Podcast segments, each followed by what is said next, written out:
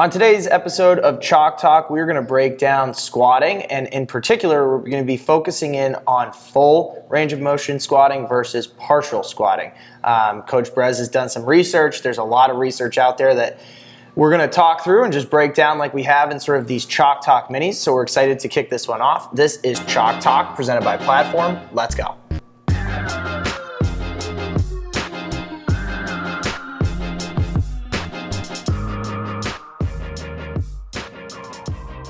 All right, Coach Bres, like I said, we're going to be talking about full versus partial range of motion squatting today. Um, when we were first prepping this one out, I sort of thought we were just talking about the uh, ability to get into a, a, full range of motion squat, but I think you're going to clarify pretty quickly for us. We're actually talking about intentionally maybe squatting either to a full range versus a partial range. I only say that because I had initially thought the conversation was going to be about people's inability to actually get to a full range of motion okay, squatting. Fair. We had talked at length about that in other podcast episodes and things like that. Today's is more a performance focus um, sure. in terms of kind of why or why not you would go to a full versus partial squat and how it works within a lot of strength training programs. So, before I let you sort of define both, I think it's probably fair as to what kind of drew you to this. This was one that you thought of and kind of wanted to bring up. So, why don't you first kind of start off telling us how you landed on this topic? Yeah, well, you know, you brought up the the theme of you know full range of motion squatting, benefits thereof. Should you always you know squat? Basically, call it ass to grass is the the saying that's often thrown around, um, and is you know partial a negative thing and funnily enough, there is a very, you know, kind of long-standing, somewhat vehement debate between the efficacy or reasons for full range of motion squatting or partial range of motion squatting, and and so that's where my mind went first. And I think it's worth mentioning that what we're talking about here, the debate is not whether or not somebody can or should set a foundation of an ability to squat through an entire functional range of motion. Um, what we're talking about is that there is debate and consideration for the use of varying levels of depth within more advanced strength training programs like advanced athletic performance or you know strength athletes people that get into heavy powerlifting or weightlifting so what we're talking about today is that kind of farther end of the spectrum and how and when to use different depths of squatting and, and why. Um, but I want to make it very clear that up front, you know, we're not talking about should you only ever squat to one depth or another or you know the, the benefits of partial meaning that you should never squat below parallel or learn a full squat pattern um, because that's not really where the debate lies. It's it's really at that next that next stage. Gotcha. So, like you just mentioned at the very end of that, is you know everyone should and can be able to get into that full range of motion squat. And obviously, for some, as we've talked about, it's going to take some time to get there because right. of mobility issues, strength issues, things like that. But once everyone can really get to that full range of motion, there then becomes almost like we use the word wrinkle sometimes to make training different or to kind of maximize one area that people are working on. And I'm going to let you get into both.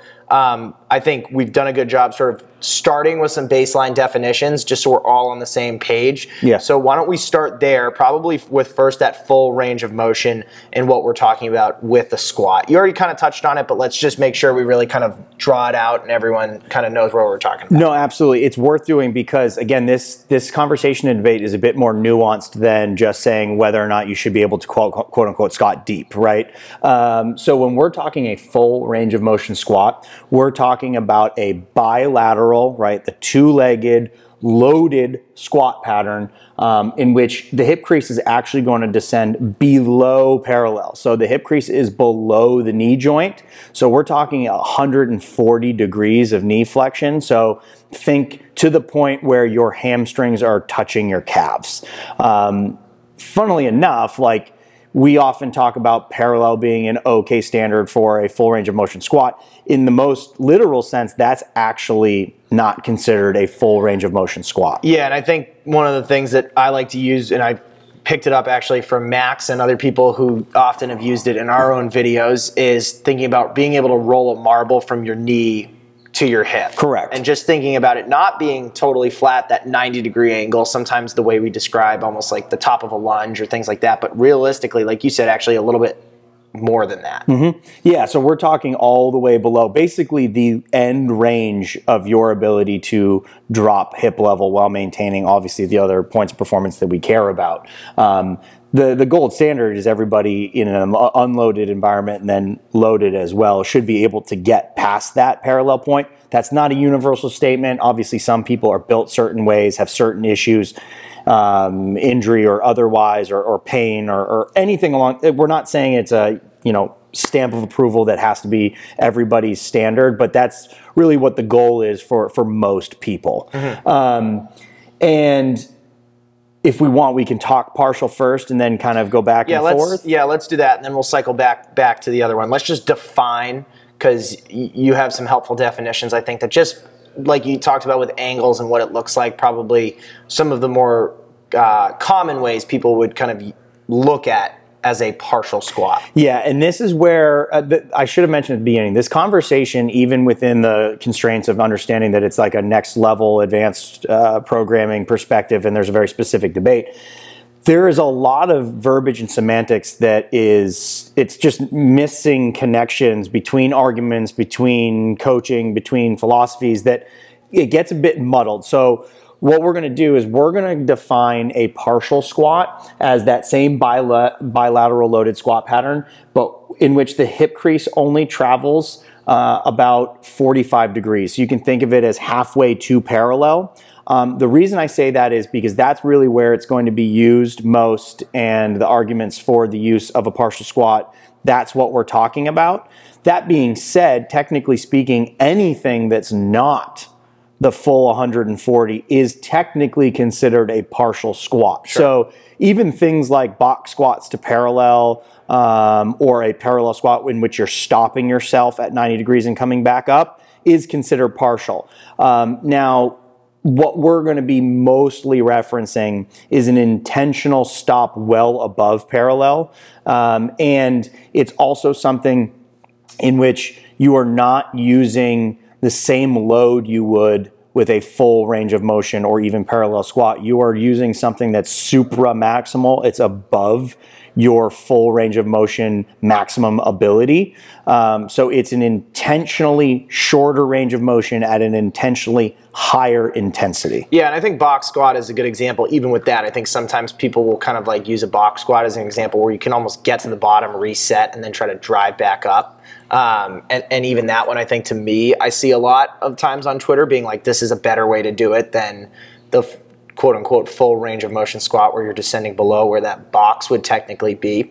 Um, so I think that one also helps paint that picture. So I think probably good definition, and it immediately makes me sort of go to you talked about doing more weight and everything else like that. Let's just kind of start back up from the top. I think just from an understanding of the reasons you mentioned outside of just kind of loading it higher, is there any other just like high level considerations um, of that partial range of motion squat that like is sort of like the high level, this is why we do it, or, or why you would do it? Um, yeah, absolutely. And I think that probably is the better place to start and then work backwards. Um, the reason that partial squatting is often considered a positive or a tool um, or a, a crucial part of advanced strength or advanced performance, um, the thinking is along the lines of the range of motion about which that hip is moving is a smaller range of motion, but one that many would argue, again, this is just the visual test, not necessarily what's happening physiologically entirely, but the thinking is that it, it operates within a much more similar um, joint angle as sprinting and jumping, right? Because if you picture, you know, your typical vertical jump, you're not descending all the way down into a full squat and coming back to the top. Right. I think sometimes that like sport specificity word gets thrown around, and like in this example, there's not a lot of times where you're probably like below parallel squatting in an actual athletic performance situation. Of course, there are some, um, but for the most point, you're probably more so in that kind of like quarter squat, 45 degree angle. And, and this is what trips people up because that's a very valid statement, but not for what the reasons that many coaches might look at that and say, well, oh, well, then why am I ever full squatting? You know, I want to maximize the things that matter on the field. Well, we got to remember that what we're doing is chasing adaptation, not mimicking movement, right? So there's a couple things to unpack there. First, the fact that you're only moving through that range of motion that might be more, maybe closer to sprinting and jumping, isn't inherently better. Okay. There are reasons that that range of motion being loaded at an extreme level can drive adaptation that is useful, um, but it is not a replacement of the adaptation that you gain through a full range of motion squat. So I just want to be clear that even yeah. though there are reasons to consider, and we'll talk about the very specific like joint angle specificity and joint angle overload, it's not because it mimics sprinting and jumping that it's better and so you should always do that. There are reasons that because it operates in that area, it can drive some adaptation that might be unique. And so, to that point, I think where you just touched on, which will allow us to sort of go back probably to the full range of motion squatting, is you talked a lot about like chasing adaptations and not so much always like the sport specificity that it's like that eye test that we sometimes talk about. Um, so before we get into sort of the joint angle specificity and joint angle overload and things like that, I think it's probably worth just going back up to full range of motion squatting just quickly if you'll allow me to and talk to us a little bit about sort of some of those benefits and adaptations that do occur as someone does kind of go through that full range of motion squatting in terms of you know the things that are being you know the the adaptations we're chasing of being able to kind of squat to that full depth right well so th- that's what's unique in uh, nobody would argue that full range of well, not not nobody, but most most people wouldn't argue that full range of motion squatting is uh, maybe lesser or of no importance to athletic performance. We know that a full range of motion squat has a lot of benefits and drives a lot of performance adaptation. I mean, firstly, you are going to do more work in a full range of motion squat we know that, right? You're traveling through a greater range of motion. So you're actually going to really set a, a great foundation of strength development and muscle gain, which also elicits the potential for greater strength and power gain. Um, you're not going to see almost any real noticeable hypertrophy in a partial squat, whereas a full squat is going to drive a lot more of that.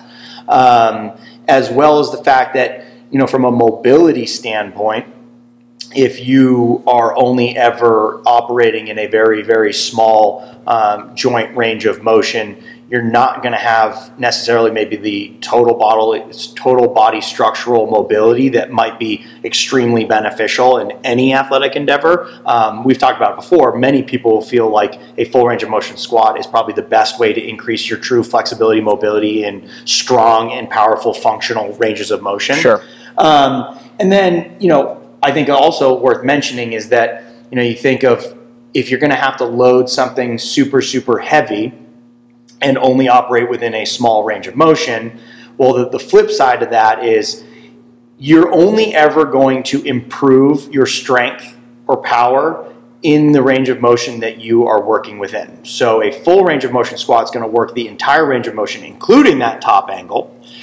But you're not going to get it in a partial squat anything beyond that range of motion and you're only going to get better at what you do mm-hmm. and so the idea that well if i only care about that small range of motion for sprinting and, and jumping that's why i'm going to work it you're leaving a lot on the table and you're also saying that all i ever care about is that small uh, joint angle of the hip when in reality you know most athletics it might not mainly work in a full squat, but you're going to work through a lot of different ranges of motion about the hip and knee. And if you've never trained within it, you're probably leaving yourself open for you know some potential either degradation of performance or possible injury. Sure, and it almost makes me stem back to the conversation we've had about like strength versus power and like strength almost being like a prerequisite and baseline. I think we're, we're, sort of stemming into that, or some people do in these conversations, is they want like that like high level power and like kind of going back to that sprint mentality of being able to like explode. Jump to the end goal. Yeah. And- and, and and skip some sometimes ahead of that, you know, the benefits of those full range of motion squatting like you talked about that actually are going to help set up those other things. Absolutely. Um, and I think what's m- maybe even more important to note before we talk about you know the positives and how you might use partials, everybody for a long time believed, luckily not so much now, that squatting deep was injurious to one's knees and back. But they've done a lot of work and research, and everything suggests actually that the greatest compression force on the spine and the greatest shearing force on the knee occurs all above parallel. Mm-hmm. So the lower you go, the actual, the safer it is for both your spine and your knees. Yep. And if you compound that with the fact that we mentioned before, to use partials and use them well in the way that people promote, you're actually having to load that up 30 to 40% higher than you would a full range of motion squat, which just means even greater force in the most, call it risky range of motion or area of the movement that you're just you're actually safer to do a full range of motion squat than you are a partial. Now, that's not saying that they're inherently dangerous, but you can't look at it as a way to save yourself by gaining super gains but minimizing risk. You're actually operating within something a bit riskier uh, in just the relative sense. Um, and the thing that is the safest is actually that full range of motion squat. Gotcha. Makes Uh, total sense. And I think that's probably a good place in terms of just setting the foundation of that full range of motion squat. And you touched on If I could add one thing, because it it will segue into what we talk about Sure. next. Um, when we start talking about the performance adaptations that might be useful in a partial squat, it's worth noting that there is conflicting literature everywhere. Mm-hmm. There are a lot of studies that suggest that a full range of motion squat will have better sprint, jump, and all of those athletic measurement improvements than any partial or um, you know non full range of motion squat. So while we talk about the potential and some backing of partial squat and how you might use it and why, it's not a guarantee. Right. Um, and there's nothing to say that the full range of motion squat can't be everything you need it to be all on its own. Fair enough, and, and good context. So you talked a little bit about joint angle specificity already, talking about sort of the ideal of you know the quarter squat being more specific to certain movements of sprinting and things like that. You just briefly touched um, prior to that ca- caveat about kind of joint angle overload and having to actually load things up more so, 30 to 45 percent. Um, so with those two things in mind, because you've already touched on both of them sort of separately, let's now kind of dive into like why you would use it or like kind of the the case for it keeping in mind that of course different studies say different things Well, absolutely. And I think what you said was correct. The first thing to note is that joint angle specificity thing is really just an eye test. There's no one like piece of information that says that that is the best part of the squat. It's just something that we've kind of intuited about it being a useful section of the movement. Um, where it probably is quite useful or can be a useful tool is in that overload piece because as we mentioned, most people can partial call it that 45 degree squat 30 to 40% heavier than they could a full range of motion squat. And what that means if you just kind of work backwards is that if you only ever full range of motion squat theoretically you are only working at about 70 or even 60% of your maximal ability in that final range of motion which we think could be quite useful for you know very specific items like a jump so theoretically, if you're not maximizing your your pursuit within that range of motion, maybe you're leaving some gains on the table. Uh, again, not necessarily borne out entirely. That that's true. That you're going to gain something by doing certainly not by doing partial squats on their own, but potentially by not adding them into the program on top of full range of motion. But there are other things that are useful with partials um, when you get to an advanced training stage. And, you know, the first is that physiological component that we just mentioned, you know, in that range of motion that is kind of unique to the squat at the top. But just as importantly, you can train yourself to be confident under heavy weight by using partials. Mm-hmm. Um, and it's something not to be, you know, overlooked. If you are chasing, you know, big time numbers in the squat, uh, sometimes it's intimidating to walk up to a bar and see that you have to squat that thing all the way down and all the way up, and it, it's you, you And just never know done that it it's going to feel heavy. Yeah. But if you've put 30% more than that on your back and done a partial squat, you have an understanding of what that feels like and a bit more confidence that you know you can move it and you've done all of your work kind of from both ends and maybe now you can move your entire squat up higher. We used to do walkouts. We'd load it up crazy heavy and you just walk out of the rack, set yourself up for a squat, walk it back in Yeah. so that you knew what it felt like. Yeah, and I think where the partial squat thing becomes interesting is that then to the point that we keep kind of hammering at, and I'll let you touch on because this is just what I'm hearing at least, is that like it, it, this is we're talking with a more experienced athlete, both from a training perspective, but also a maturity perspective of knowing like if you did a quarter squat, that wasn't your squat. You know, that wasn't like you doing a, Correct. a 400 It's a pound squat. variation of your movement. Right. The full movement pattern is a full range of motion squat, and it always should be. Yep. Um, and even the, the coaches out there that are strict proponents of the use of partials and have the reasons to do so, good reasons to do so, even if the, the article or research study says like the you know the benefits of partials. Well, the funny thing is, that you get to the bottom, the caveats are well, first, I only use this for you know three weeks a year uh, or three weeks out of twenty, and it's only when we're peaking. Um, it's only in advanced athletes, and I would never even consider introducing them until an athlete can sque- squat one to one point five to two times their own body weight in a full range of motion squat first. Yep. Because until you get to that point, you're really not. You're, you're leaving stuff on the table by jumping to partials. Yep. Um, and you're getting everything you need from a full range of motion squat, which we do all believe is probably the thing that matters more and should be what you start and master first. Yeah, and I think both those points, just to pick them apart, is one, it's not like you're doing it every week for, you know, half the year or anything Correct. else like that. And two, basically, like you said, it's intended for an individual that really does have that baseline, you know, strength and and like you said, you said 1.5 to 2 of Yeah, well- basically body weight. Yeah, one place I see, like most places, you see like one seven to two is like the gold standard of like that's when you're strong enough in your full range of motion squat to do other things that maybe focus on other items. Um, and 1.5 probably being the lowest. I think it's also worth noting that a lot of other coaches might say, like, I understand the reason for that joint specificity, joint angle specificity, and the overload. I choose not to ever bother with a heavy partial. I might. This is where bands and chains actually can be useful because you are basically adding more load only at the top of the movement where you're strongest. right? So mm-hmm. if you think about it, when you're you put those big heavy chains on the side, when you're standing, the whole chain's off the ground. So you've added a bunch of weight.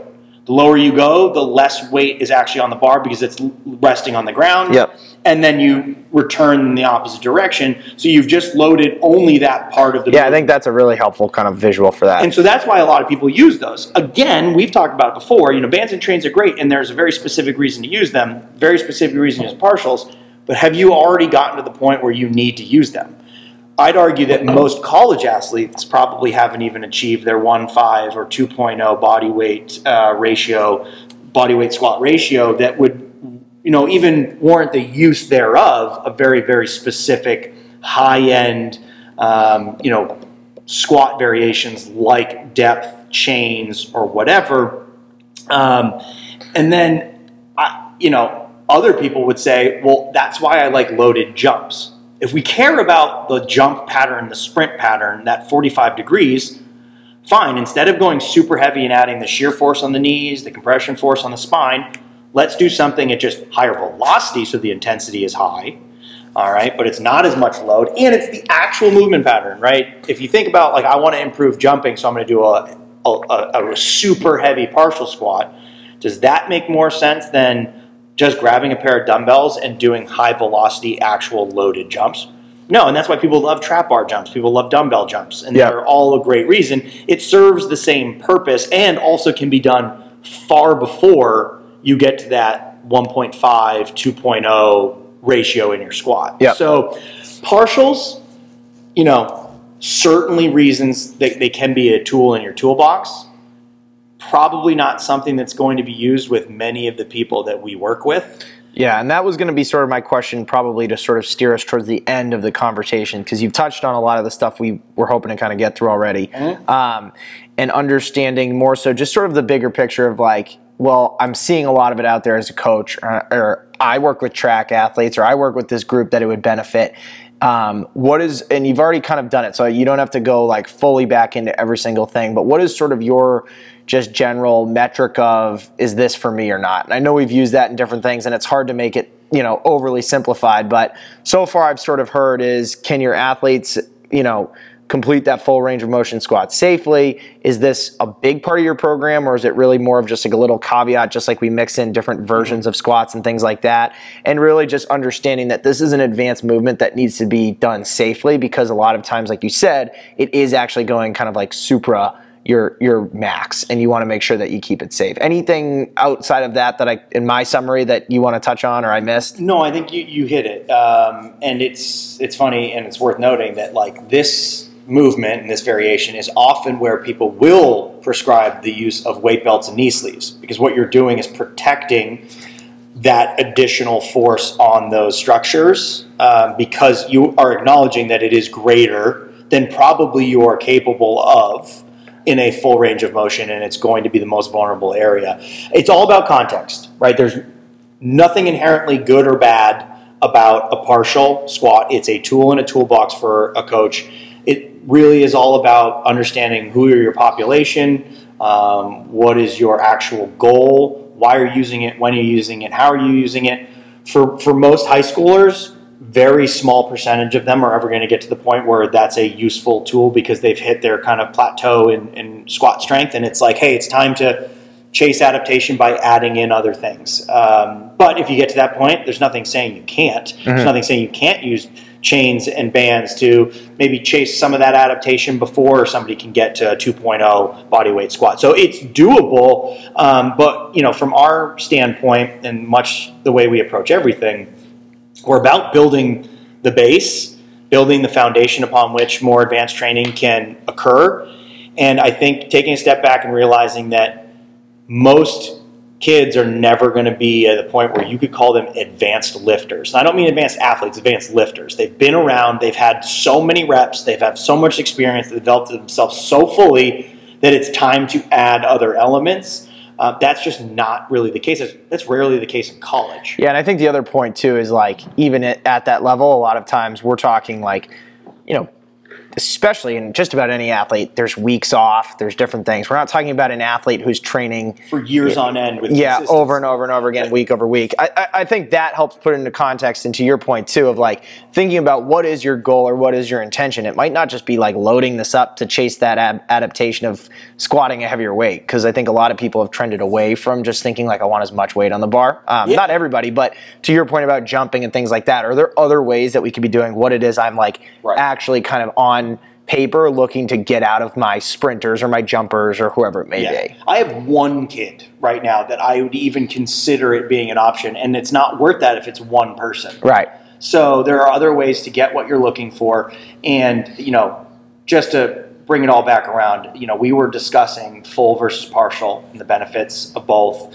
Um, but I want to maybe reiterate or nail home that the full range of motion squat is the ideal. Yep. And there are a myriad of reasons that it is one of the best um, drivers of performance adaptation, especially for new new lifters and new athletes. Yep. So um, there's really no way you can go wrong there, and that's probably the pursuit that most people are going to want to take in our uh, in our world. For sure, and I think like we've touched on, there's lots of ways you can even just do that. You know, mm-hmm. there are so many different ways you can just squat in and of itself right. that the well, front the, squat. But that's the thing; you should be doing variation anyway. Right. Right. And as you mentioned, if if the most advanced athletes in the world have a 20 week cycle and they use partial for three, we never have 20 week cycles, let alone are they advanced lifters. So it's more about making sure that you just continually train the squat pattern uh, front squat, back squat, overhead squat, different intensities. Maybe you're going light for volume, maybe you're going heavy. You know, all of those things. We're never going to get to the point where we've just done all of that so much that it's time to look elsewhere um, and, and chase something else. Yep, absolutely. And I think that's a good place to stop unless you have anything else. Good. Um, and appreciate everybody tuning in. Obviously, like we talked about, you know, everything sort of drives back to one of those foundational movements of the squat. We've talked about a million different podcasts, made a million different articles and videos of all sorts of types of squatting. So if you're looking for ideas or you need things to use, uh, we got you covered and feel free to poke around or, or reach out to find exactly what it is you're looking for. Thanks again for everybody for listening. And remember, at Platform, it's always in pursuit of better.